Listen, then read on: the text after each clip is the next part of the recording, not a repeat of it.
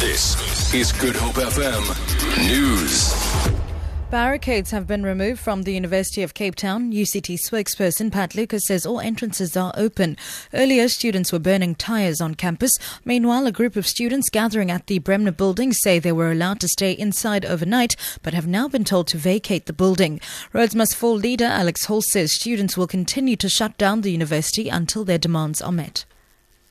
That there would be no registration fee, that um, historical debt would be cancelled, um, etc. And these are things that the university needs to make good on.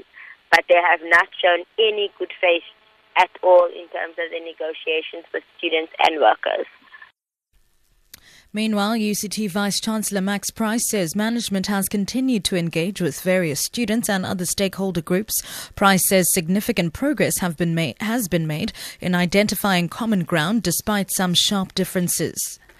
Meanwhile, it's all quiet at the campus of the University of the Western Cape, where examinations started today. Last week, amid allegations of intimidation, leaders of the Fees Must Fall campaign vowed to disrupt the exams. Parliament support staff say they will shut down the institution if their demands for an annual performance bonus is not adhered to. The staff affiliated to the National Education, Health and Allied Workers Union want 5% of their annual package to be paid as a bonus instead of the 25% on their monthly salary being offered. Staff have convened in the old assembly chamber where they're singing struggle songs. Union leaders are in a closed meeting with Parliament. Workers say they'll strike if the outcome of the meeting is not to their satisfaction satisfaction.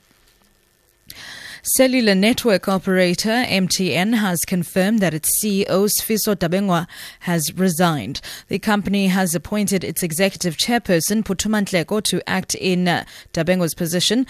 Dabengwa's resignation follows a scandal in which Nigerian authorities imposed a more than 70 billion rand fine on the MTN group. This after the company's failure to deregister illegal SIM cards. Last week, the South African government expressed concern on the issue. And finally, international observers say the voting process in Myanmar's weekend general elections has generally been smooth, with some isolated irregularities. Thousands of people, including the minority Rohingya Muslims, were denied voting rights, raising concerns about the fairness of the poll. Votes are still being counted. Officials say preliminary results are not expected until later today. Opposition leader Aung San Suu Kyi's National League for Democracy is widely expected to make sweeping gains, ending decades of military control. Jonathan Head reports. We can take the military statements in terms of respecting this process uh, at face value. This is their process, moving away from absolute repression to this sort of semi democratic government we've had for the last four years. The question is how much further would they be willing to give if the NLD does win by a landslide? How sensitively will Aung San Suu Kyi handle her negotiations with the military? They've had very, very fraught relations in the past. They got better during the reform period. But she did give this statement beforehand that she won't accept being barred from the presidency, that she can't be president, she'll still lead the government. For Good Hope FM News, I'm Sibs Machiela.